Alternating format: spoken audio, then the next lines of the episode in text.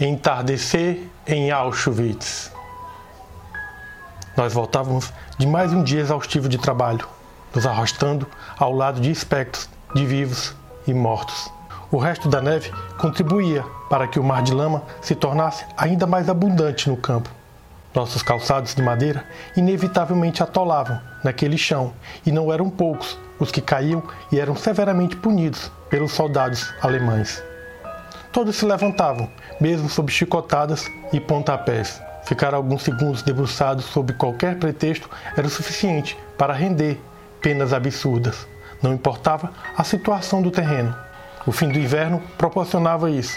Caminhar se tornava um suplício, com nossos pés afundando aqui e ali.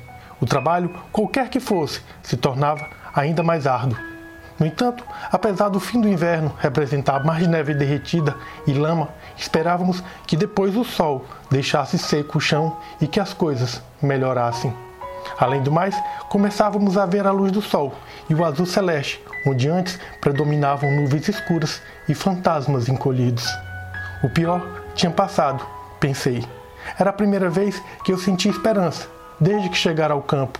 E esperança naquele lugar era algo tão raro quanto água no deserto. Foi nesse momento que reverenciei o astro-rei, representando para mim o Senhor de tudo, o tempo.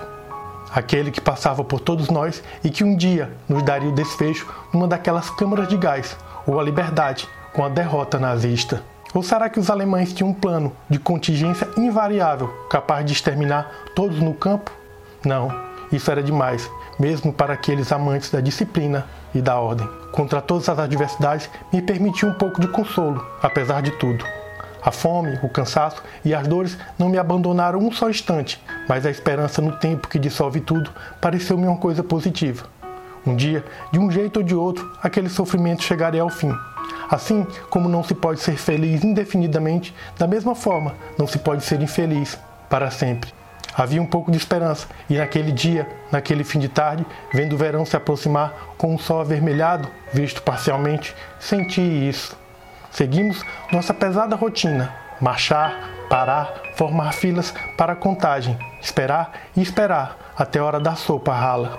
Ainda assim, debaixo dessas obrigações repetitivas, me detive olhando o céu, apreciando os últimos raios de sol que assinavam para mim e para todos os vivos e fantasmas do campo. Algo em meu íntimo bradou que haveria um arrefecimento na dureza das noites. Era a vida, e não a morte, maior que tudo. E mesmo Auschwitz, com sua máquina voraz de matança, não poderia vencer para sempre. O verão veio e se foi.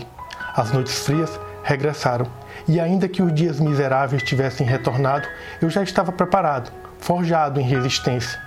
Um dia começou a se falar que os russos estavam próximos, os alemães, em seus ódios finais, empreenderam a marcha da morte e abandonaram o campo. Eu consegui permanecer com os outros que estavam fracos demais para caminhar. Lembro do dia em que saímos espontaneamente dos barracões e, através dos arames farpados, nos deparamos com o exército vermelho. Olhei para o céu e, mesmo sendo ainda inverno, vi um pouco do brilho do sol através das nuvens.